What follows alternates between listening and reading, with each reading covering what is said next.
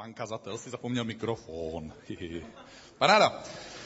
Výborně, tohle je naše nej, nej, nejkratší série za posledních 8 let v ICF, protože je to jednodílná série, jmenuje se The Church I Wish You See. Církev, jakou by si přál, aby si viděl. Čas od času se jako pastor, čas od času jako pastor dostanu otázku, co to tu vlastně budujete, nebo o co vám tady vlastně jde, proč bych se k vám pro všechno na světě měl připojit, nebo jaký smysl to dává sem chodit každý týden. Profesionálové v leadershipu, někteří z vás možná tady jsou takový, nebo jste možná byli někdy na přednášce, se podobným způsobem ptají, ale trochu jinak. Ptají se, jakou budoucnost bys ty preferoval, jakou bys si představoval, kdyby neexistovala žádná omezení. Křesťan se může ptát ještě trochu jinak. Může se ptát, jakou představu má podle tebe Bůh o budoucnosti tvojí církve? Jakou myslíš, že Bůh má představu o budoucnosti této církve? Ať už si tu otázku položíme jakoliv, nakonec jde nám stále o jedno. Ta otázka je, toto už zůstane tak, jak to je a prostě já jsem do konce života budu chodit. Wow. Nebo je zatím vším ještě něco víc. Když jsem uvěřil v Ježíše Krista v 17 letech, tak jsem pár měsíců na to dostal úkol připravit si jedno kázání pro náš velký víkendový seminář, kterého se účastnili tři lidi, včetně mě.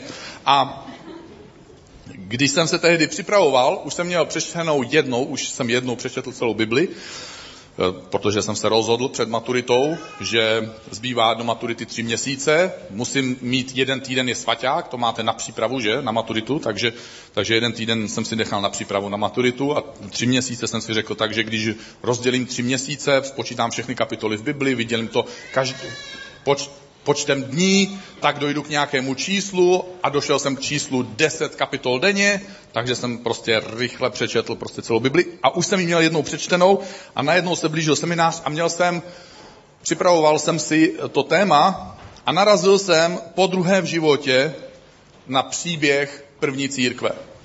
Nevím, jak jste to prožívali vy, mě vždycky eh, na začátku mojí víry trošku iritovalo, mrzelo, nebo já nevím, jak to přesně popsat. Mm, tak trochu jsem záviděl těm prvním učedníkům, těm 12 a těm 72 a těm stovkám a tisícům, kteří se mohli na Ježíše osobně tlačit, když měli nějaký problém.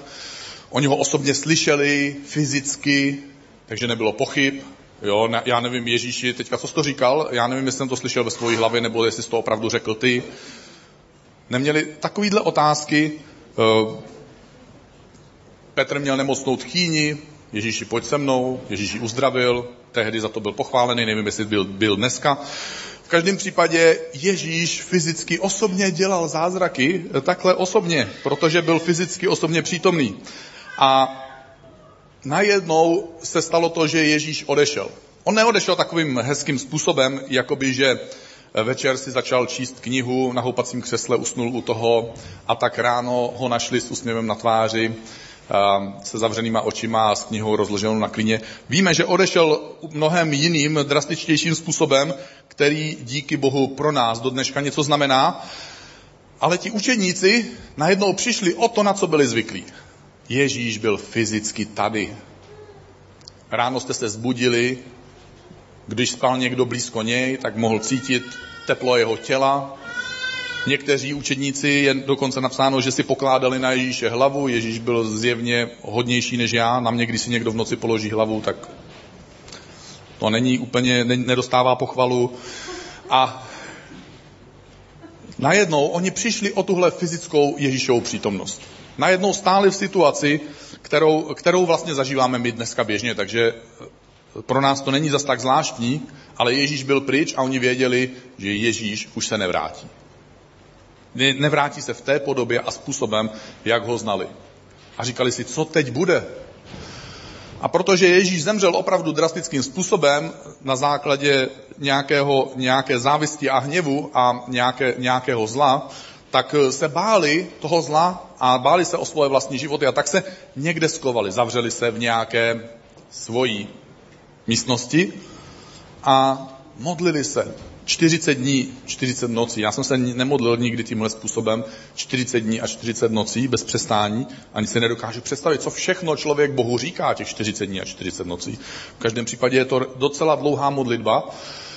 A po těch 40 dnech přišla, sestoupil na zem duch svatý a začala, začalo něco úžasného. Petr byl mimořád, naplněn mimořádnou odvahou mluvit s lidmi o Ježíši, kterého nemůžou už nikdy vidět. A ten den uvěřili tisíce lidí v Ježíše Krista, kterého nikdy neviděli. A ve skutcích v druhé kapitole Skutky apoštolů je kniha, která popisuje příběhy učeníků Ježíše Krista krátce potom, co Ježíš přes fyzicky odešel z této země. A je to přesně to, co můžeme prožívat my a to je důvod, proč Bůh dal tuhle knihu do Bible. Je tady napsáno ve skutcích druhé kapitole, že ten den ti, kdo ochotně přijali slova apoštola Petra, se pak dali pokřtít a toho dne se připojilo k církvi tři tisíce lidí. Puh, co bychom tady dělali, tyjo? Tady sem se vejde 200 lidí. Je sedmkrát bychom to Bavil jsem se jednou o tom tady uh, s někým z worship týmu, jsem říkal, kolikrát za den se to dá dát. On říkal, tak sedmkrát ještě se to dá dát, ale pak už ne. Tak obdivuju odvahu. A pořád by to bylo 14 lidí, takže bychom museli něco udělat. Koupili bychom jinou loď nebo... Ale tři tisíce lidí z neděle na neděli se změnil, vel, změnila velikost církve. Zůstávali v apoštolském učení, zůstávali ve společenství, v lámání chleba a v modlitbách. Všechny, hu, to není malý číslo, všechny, všechny naplnila posvátná úcta a skrze apoštoly se dělo mnoho zázračných znamení. Všichni věřící byli spolu a dokonce byli tak naivní, že měli všechno společné. A šli ještě o krok dál, byli extrémní a prodávali svoje pozemky a majetky a rozdělovali to všem, jak kdo potřeboval. Oni, Ježíš řekl, že v Jeruzalémě nezůstane kámen na kameni. A tak v očekávání téhle skutečnosti si řekli, no tak jestli můj dům, z mého domu nezůstane kámen na kameni, tak bude mít nulovou hodnotu za, za, nějakou, za nějaký okamžik. To znamená, že je lepší ho prodat a dát ho aspoň církvi, ať ho použije pro něco dobrýho, protože kdo ví, jestli já to přežiju, když město, ne, z města nebude kámen na kameni. A tak žili tímhle zvláštním, extrémním, výjimečným způsobem tak dlouho, až nakonec se teda ten slib, že ten kámen na kameni nebude, splnil, ale mezi tím celá ta církev schudla. Takže potom čteme v epištolách, jak apoštolové objížděli nové církve v okolích a, a, a žádali věřící z nových církví, aby dělali sbírku na chudé svaté v Jeruzalémě, protože oni schudli svoji štědrostí, jak daleko byli zašli ve svoji, ve svoji ochotě. A píše se tady, denně zůstávali svorně v chrámu, ve svých domech, lámali chléb, dělili se o jídlo a s radostí Dělili se o jídlo s radostí a upřímným srdcem. Chválili Boha. A všem lidem byli příjemní. Já když jsem uvěřil, nevím, jestli znáte křesťany, my křesťani někdy máme takový pocit, že musíme se stát hodně nepříjemnýma lidma, když jsme teďka uvěřili v Ježíše Krista, aby jsme to těm lidem pořádně osolili. A já když jsem uvěřil, tak eh, mi to trvalo chvíli, než jsem pochopil, že být za každou cenu nepříjemný a nasolit svým příbuzným a kamarádům to, jaký jsou špatní, protože nenásledují Pána Boha a Ježíše Krista v celé jeho svatosti, tak eh, mi to chvilku trvalo, než jsem, než jsem některé věci pochopil. V každém případě pán k ním pak denně přidával další zachráněné. Tohle je úžasný příběh a já jsem opravdu tehdy propadl téhle představě nebo téhle vizi. Říkal jsem si, wow, ty taková velká církev, kde tisíce lidí poznávají Ježíše Krista. Kde každý den někdo naslouchá vyučování z Boží knihy, z Bible. Církev, kde lidé zažívají Boží moc a jejich modlitby jsou vyslyšené. Církev, kde lidé mezi sebou mají takovou lásku a jednotu a takové vztahy, že dokonce můžou každý den zůstávat spolu. Nevím, jestli znáte ponorkovou nemoc, ale zjevně oni měli nějaké antilátky proti ponorkové nemoci, protože oni dokázali spolu být každý den. Církev, kde Bůh každý den přidává lidi, kteří poznávají Ježíše. Církev, kde lidé mají nadpřirozenou přízeň u Boha a u lidí. A nakonec taky církev, ze které lidé odchází do jiných míst a do jiných měst, aby to samé vypůsobili nebo způsobili i jinde. A já nemůžu nevidět rozdíl mezi tím, co bych si od té doby přál, a tím, co je běžné tady u nás v České republice. Nemůžu nevidět to, kde jsme a kde bych si přál být. A moje otázka vždycky je, je tady ještě někdo, kdo si přeje něco podobného? A mám dojem, že je. A říkám si, je život opravdu jenom o tom, co žijeme, nebo je možné připojit svoje úsilí, svoje prožité hodiny, utracené peníze, svoje schopnosti k něčemu, co Bůh už dělá? A kladu si další otázky. Kazateli, tyjo, to je víc otázek než odpovědí. Může tahle církev být božím nástrojem v jeho ruce? Jsme snad něčím výjimeční? Jsme nějakým způsobem lepší než ostatní lidé, než ostatní křesťané? Že bych měl pocit, že je mezi náma nějakým způsobem větší zbožnost než mezi jinými křesťany? Nemůžu říct. Mám pocit, že se většina z nás, včetně mě, umí modlit líp než spousta ostatních křesťanů. Nemůžu to říct. Nebo snad máme lepšího kazatele než ostatní. Sorry, nemůžu to říct. A, nebo máme lepší teologii, protože tady kazatelé jsou fakt chytří. Uh, jsme, jsme nějakým způsobem lepší lidé než jiní věřící lidé? A pokud tedy nejsme lepší, Může přesto být tahle církev nástrojem v boží ruce? Je možné, aby to, co vidíme jako běžné v České republice, se v budoucnosti změnilo? A já nemluvím o politice, i když ne vždycky se mi líbí to, co čtu v novinách. Nemluvím o přistěhovalcích, i když není možné naivně, ignorantsky zavírat oči a přiblble se usmívat říkat, nic se neděje, všechno je v pohodě, nic nám nehrozí. Nemluvím ani o morálce, ani o hodnotách ve společnosti, i když nejsem nadšený z toho, co vidím kolem sebe. Mluvím o tom, že to všechno nemá naději a je beznadějně marné. Pokud neexistuje Bůh a pokud ten Bůh nemá zatraceně nějaký plán. A tak, jak my tady sedíme a tak, jak stovky lidí to eh, sledují přes internet, Většina z nás je přesvědčená a věříme, že Bůh je a určitě musí mít přeci nějaký plán. Přeci nemůže být spokojený s tím, co vidíme. Bůh musí mít a určitě má svoji vysněnou představu o jiné budoucnosti. Bůh má svoji preferovanou budoucnost.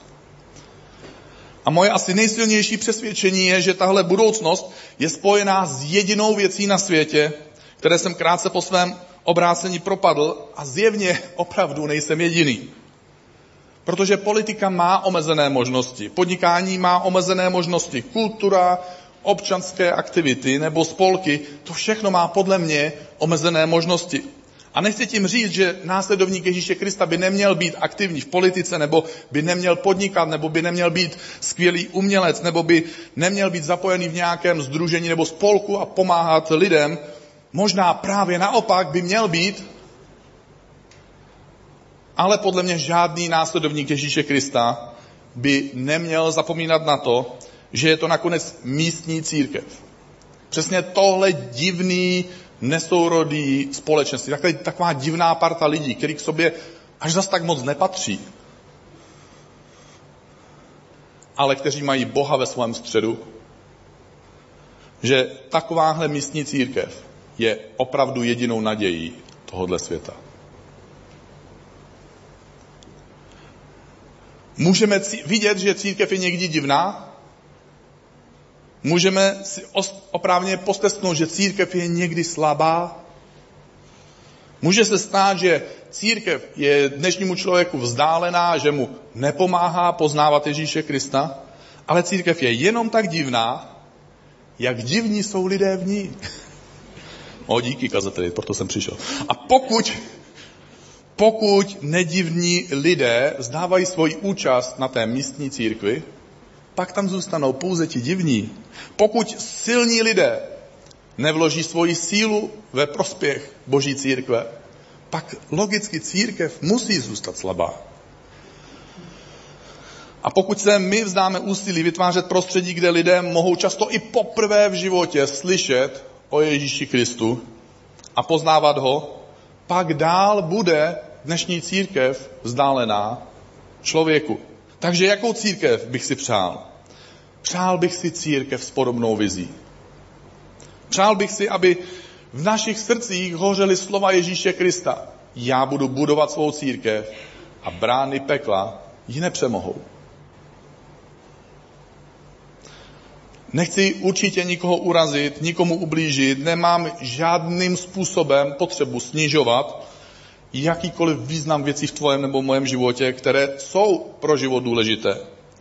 Ale současně nedokážu být upřímný úplně, pokud ti neřeknu, že tvoje nebo moje osobní poslání, moje nebo tvoje povinnost postarat se o svoji rodinu, moje schopnost prací nebo podnikáním zajistit peníze pro obživu, moje schopnost ovlivňovat, teda moje třeba ne, ale něčí schopnost ovlivňovat uměleckým talentem lidi, přinášet jim radost, nadšení, zrušení, napětí, možnost mít politický vliv nebo pomáhat skrze charitativní organizaci dalším lidem. To všechno podle mě nenajde plné uplatnění, pokud se nenaučím dávat to, co mám, a dávat to Bohu k dispozici také mimo jiné prostřednictvím místní církve. Jakou církev bych si tedy přál? Přál bych si církev, která přemáhá svět. Ne politickou organizaci, ne charitativní združení, které se snaží co si změnit, ale církev Ježíše Krista, která přemáhá svět, protože my nebojujeme boj. Ježíš bojoval ten boj a řekl, že zvítězil a že je dokonáno. A že naše víra nyní přemáhá svět. Církev, kde politik najde svoje duchovní zázemí, podnikatel odvahu pokračovat, aktivista inspiraci, rodič sílu, každý člověk to, co může člověk čerpat z živého vztahu s Bohem uprostřed věřících lidí. Takže jakou církev bych si přál? Církev, která má odvahu jít za hranice možností svých současných členů. Za hranice naší současné schopnosti odpouštět, naší schopnosti milovat, přijímat odlišné lidi, ty divné, že jsou jiní než já. Církev, kde živé kameny, ty a já, my lidé, jsou uzdravení ze své minulosti a z následků našich nedokonalých charakterů. Dokážeš si představit takovou partu lidí, když tam přijde tvůj kamarád nebo příbuzný a takový host ti řekne, jo, sorry vole, jo, ale nechápu, proč o tom Ježíši tak moc mluvíte. Ale nemůžu si nevšimnout a musím to obdivovat a přitahuje mě způsob, jakým se mezi sebou chováte. Něco mezi váma je, něco, něco, co mě přitahuje. Něco tady cítím a vidím, co se tady děje. Dokáží si představit, že chudý i bohatý, slavný i neslavný, s titulem i bez, přichází a najdou místo, kde pocítí něco, jako by jim Bůh říkal, vítej doma. A ve chvíli, kdy ty sám se možná cítíš slabý, nebo zmatený, když v životě je to naprdlajs a podléháš těžkostem, když ztrácíš víru nebo máš pocit, že ztrácíš sílu, tak sám přijdeš a pocítíš stejným způsobem touhle boží přítomnost, jako by tobě Bůh říkal. Vítej doma. Jakou církev vidím? Takovou, jako ji popisoval Leo Bigger, když přijel sem do Prahy před pár lety. Protože lidé se nás někdy ptají, a co teda jste za církev? Jaká je to denominace, nebo jak se to jmenuje? Jo, lidi, nemyslím, že ve zlém, prostě nás potřebují zařadit do nějaké krabičky nebo šuplíčku, aby se mohli cítit bezpečněji, když přemýšlí o církvi, když přemýšlí o tobě, když přemýšlí o tobě jako o věřícím. Řekneš věřící, ale jaký věřící? Jako můžeš mít transfúzi krve? Nebo musíš dávat peníze? Nebo... A lidé se bojí. A tak se ptají, co je to za církev. Takže my jsme tak trochu katolíci. Protože chceme oslovit lidi schopností povýšit umění na něco, co lidi ohromuje a přitahuje k Bohu. Proto dáváme k dispozici svoje schopnosti tvořit, dělat grafiku, video, design, další umění a dáváme to Bohu do rukou prostřednictvím místní církve. Jsme tak trochu luteráni, pokud jste slyšeli jméno Martina Lutera někdy. Protože vyznáváme, že je nám odpuštěno bez nových obětí. Takže nemusíš obětovat do sbírky. Je ti odpuštěno, i když nedáš do sbírky. Nemusíš obětovat svoje dobrovolnické hodiny při úpravě lodi, opravě lodi, kdo, kdo z vás tady včera byl a opravoval loď, e, uklízel a tak dále. Moc velká pochvala, jsem na vás hrdý. A, ale neděláme to proto, aby nám bylo odpuštěno. My to děláme, protože už nám bylo odpuštěno. A my jsme šťastní, že máme ten nový vztah s Bohem. A že už nemůžeme žádným způsobem zdokonalit tu dokonalou oběť Ježíše Krista. Takže jsme tak trochu baptisti nakonec, protože věříme, že víra se potrzuje křtem vodou. Jsme tak trochu metodisté, protože nám záleží na tom, aby jsme se mohli sejít v menší skupině lidí, kde se mezi sebou můžeme bavit o tom, jak nám jde život, jakým způsobem nám to nejde, jakým způsobem Bůh může nebo působí v našem životě, aby jsme se navzájem za sebe modlili, aby jsme se navzájem pozbuzovali, aby jsme se společně radovali z toho, co s Bohem prožíváme. Jsme tak trochu moravští bratři, kteří jako lidé, kteří utíkali z českých a moravských zemí, protože byli pronásledováni pro svoji víru a pro svoji touhu následovat Ježíše Krista podle Bible a utíkali do cizích zemí a v jedné vesnici pod ochranou hraběte Zinzendorfa se sešli lidé různého vyznání, měli různé teologie, nejneuvěřitelnější rozdíly a tím pádem spory a hádky. Kdo má pravdu?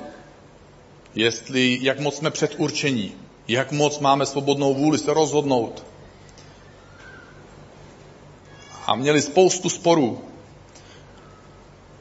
Až do okamžiku, kdy přišli na to, že víra je hezká, ale je slabá, pokud mezi lidma není jednota a láska. A my věříme, že nejsme sjednoceni na základě teologie. Možná, že máš trošku jinou představu a ne vždycky souhlasíš s tím, co říkám, nebo s tím, jak to vykládám, ale spojuje nás společná vize. Chceme pomáhat lidem poznávat Ježíše Krista. A jsme tak trochu letniční a charizmatici, protože chceme Boha poznávat ve všech třech jeho osobách, jako Boha Otce, jako milujícího dokonalého Otce. Chceme poznávat Ježíše Krista jako jeho syna, který tebe a mě tak moc miloval, že byl ochotný se nechat zabít a obětovat kvůli tobě a kvůli mě. A chceme poznávat Boha i prostřednictvím přítomnosti Ducha Svatého. Chceme zažívat jeho přítomnost, chceme vidět, jak dary Ducha Svatého působí mezi námi a působí ty zázraky a nadpřirozené věci, které Bůh v historii dělal a dělá i dodnes. Když jsme ve věku 17 let začínali s kamarády svou první církev, což zní jako, že jich bylo 50, ale nebylo 50, určitě ne. Ale začínali jsme, prostě jsme se rozhodli, nebyli jsme, nebudu to rozbírat. V každém případě jsme začínali svůj první církev a můj strejda se mě zeptal, položil mi takovou otázku. Dančo, uh, co je vlastně ta vaše sekta zač? no, tak uh, Časem jsem se naučil tomu sekt, slovu sekta e, smát, protože čemu se Čech dokáže smát, toho nezabije. A taky jsem mu nedokázal dostatečně vysvětlit všechny rozdíly mezi církvemi, které za 2000 let vznikly, ale přesto, bylo mi 17, že? Takže s klidným tónem hlasu a se sebevědomím hodným 17-letého mladého muže, který zná celý svět, jsem mu odpověděl. Chceme prostě napodobit to, co dělali následovníci Ježíše Krista v dnešní době.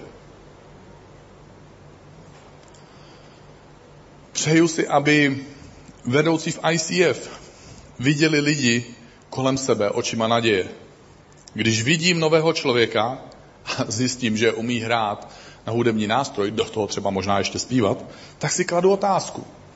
Co když tenhle člověk, teďka teda nevím, jo, uh, jeho vztahy, tyjo, to je, to je zmatek, všechno je zuru nohama, jeho práce, tyjo, to na úřadu práce má práci, tam docházet. A jeho zdraví, a nikdo mu ho nezávidí, potřebuje modlitbu stokrát denně, aby, aby vůbec přežil do druhého dne. Říkáte si, tenhle život je vzůru nohama, je celý na ruby. A přeju si, aby jsme ho dokázali vidět takovým způsobem, jako ho vidí Bůh. Co když Bůh ho přivedl právě sem? Co když Bůh pro něj má nějaký plán? Co když je to příští Darlen Čech z Hillsongu? Co když je to příští Kim Walker, Kerry Job nebo Bono z YouTube? Co když je to někdo, komu Bůh dal dar, přivedl ho na tento svět, nakonec mezi nás a mezi tím ďábel nebo zlo nebo cokoliv, život, prostě jakkoliv to nazveme, zamíchal ten jeho život tak a rozbil tak, že to vypadá, že z tohohle života už ne, nevyleze nikdy nic dobrého. Ale Bůh ho přivádí do církve, aby ten sen, ten boží sen a ten boží dar, který je v člověku a který je v každém z nás, je v tobě i v mně, ve mně, aby Bůh navzdory tomu všemu, protože je všemohoucí, udělal zázrak a přivedl ten dar do místa, kde přinese skutečně ovoce. Co všechno se musí stát, aby takový člověk mohl být tím, co pro něj Bůh už dávno připravil. Možná musí něco na cestě odhodit, něco přidat, něco se odnaučit, něco naučit, zbavit se zlozvyků, získat nové návyky, odžít si svoje divné postoje k lidem, možná svoje divné postoje k sobě, získat nový boží přístup sám k sobě, protože jsem nyní božím dítětem. Co všechno to vlastně znamená? Začít používat boží dary, nejen pro pobavení druhých lidí, což je fajn, nejen pro vyvýšení sebe, což je příjemný, ale pro vyvýšení jména Ježíše Krista. Co tedy jako ICF děláme? Jaké je naše poslání? Jaké je to naše co? Co děláme?